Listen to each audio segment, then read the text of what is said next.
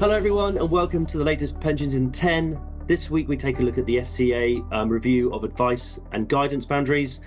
We look at TPR's thoughts on mergers and acquisitions with an update on the BHS saga, which is continues, and then a look ahead into 2024. Dave, yet another consultation has been announced, this time from the FCA. Uh, do you want to just run us through what uh, what they're asking? Yeah, no, quite a high level, I think. Um, but so this is into advice, guidance, and the boundaries between those two things.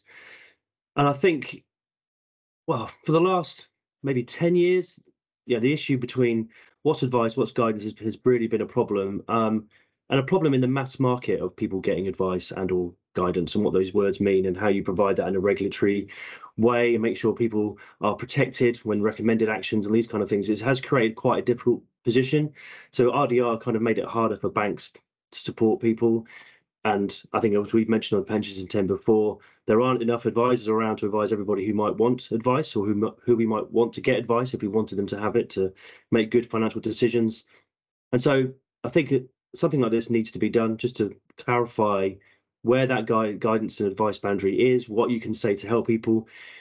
And we've also got the things around simplified advice and how that works, especially around in in a world that I work in, you know, defined benefit transfers and how people can be given, you know, triage advice and working through to full recommended advice on whether or not to transfer. It's a really tricky area for advisors to work in. It's a tricky area for people to understand what they're receiving and how they're receiving it to know whether they're in in a regulatory environment or just being just reading you know guidance or, or, or taking full financial advice so this is just needed by the industry and i think trustees would would will welcome this because and again i think we've mentioned on this this before is that i think trustees should be given more power and given more ability to to signpost members to advisors to get good financial advice at the time they need it either transfer or retirement or even when there's been a bereavement or something like that but trustees are nervous because of this regulatory unclarity around what is advice and what is guidance. So anything the more the FCA can do to help this, I think, is, to be welcomed.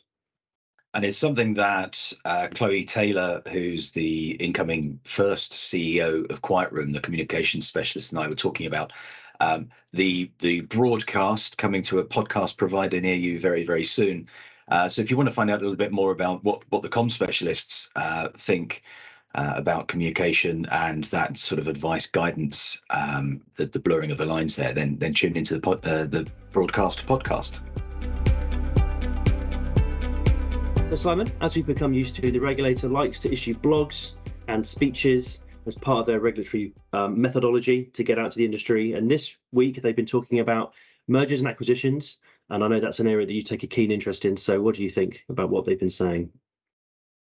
Uh, yes, you're right. They do like to try and influence the industry. Um, they they sort of trail things, and what they're they're really trailing, I think, is around the new notifiable events regime.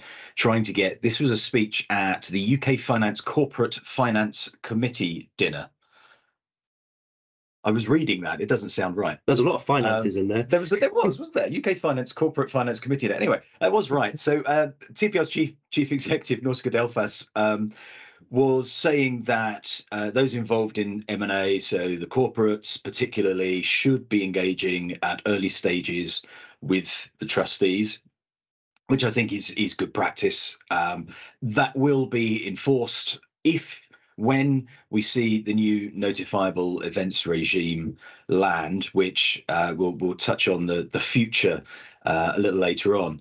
Um, I think it's what they're trying to do really is, is just get the corporates around to this is coming in, you're going to have to do this. Um, so you might as well get used to it now. The regulators um, underline that they say they don't want to prevent M&A. Um, they were also saying that because of the uh, better funding positions of schemes, uh, corporates may be uh, finding themselves a, a, more palatable target for M&A.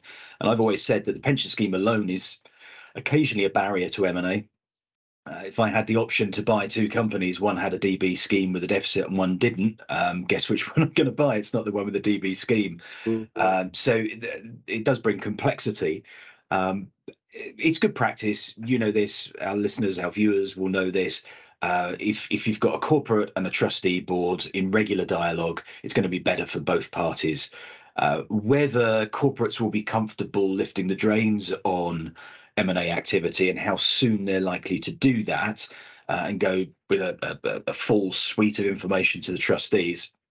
I think we might see a, a bit of a sticking point there, perhaps, uh, even when mandated through through legislation. Uh, but generally speaking, it's a sensible message from the regulator. Uh, if you're looking to transact, make sure the scheme's treated equitably, which is a line that they've they've used many many times, and just get the trustees on board at an early stage. And just carrying on with the topic of um, M&A, Simon, uh, BHS is back in the news. So I know some of us will probably shiver at the at the, at the letters, but um, I know you're brave enough to go into the article. So what have you been what have you been reading? brave enough or daft enough. Um, Oliver Shah, uh, who promised that he wouldn't write about uh, BHS and, and Sir Philip Green again, has uh, understandably broken cover on this one in, in the Financial Times. Um, Dominic Chappell, uh, you may remember, was um, leading the um, retail acquisitions company uh, that purchased BHS British Home Stores from Sir, Sir Philip Green for a pound uh, back in 2015.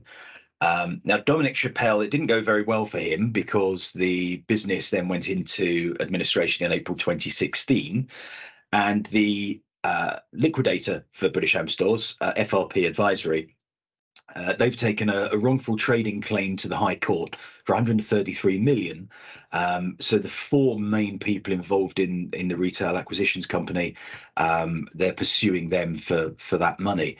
Uh, Dominic Chappell was jailed in November 2020 for tax evasion for around 2.2 million of of income that he received from BHS in that uh, relatively short time before it went into, into, administration. He served three years of a six year sentence and was released in November, so last month, and then walked straight out, out of, uh, of jail and into this court case. So uh, that's still ongoing. Uh, but yeah, BHS, it's uh, it's the story that refuses to die. Yeah, I can't believe it's that long ago. To be honest, I remember, you know, select committees and all this kind of stuff. Blimey. Yeah, well, we were all living and breathing it uh, for for a good number of years, weren't we? Yeah. As we're approaching the end of the year, Dave, I think it's only right that we look to the future. We become Mystic Meg for a few minutes. Uh, what, what what do you think we might see in 2024? Well, luckily, I did my little sort of come closer psychic thing. Luckily, um, the Bank of England um, issue a regulatory pipeline grid for us to pore over to see uh, what's coming up and what the positions on re- re- various regulatory issues. Get these new teeth broken in. Um, so the first one, and I know we talked about it before, but is the funding code. Um, it's expected to be in force April 2024, but not applied to valuations until hold it together, Simon. Not hold it together, not to be in um, to apply to valuations until the autumn 2024. So that's notable. So slightly the delay, you know, the timetable is slightly slipping, but that's you know that's what they've they've said, and also that the new code of practice, the general code, which again we talked about before, um, that is due to be enforced from April 2024. I know we've mentioned it that there's meant to be a 40-day period where it's meant to be sitting in front of Parliament before it can be in law, similar with the funding code as well. So we'll have a bit of forewarning. Obviously, nothing's going to happen now before the um, the, the, the Christmas break at Parliament. So likely to be laid in the new year. So we'll let you know when that happens.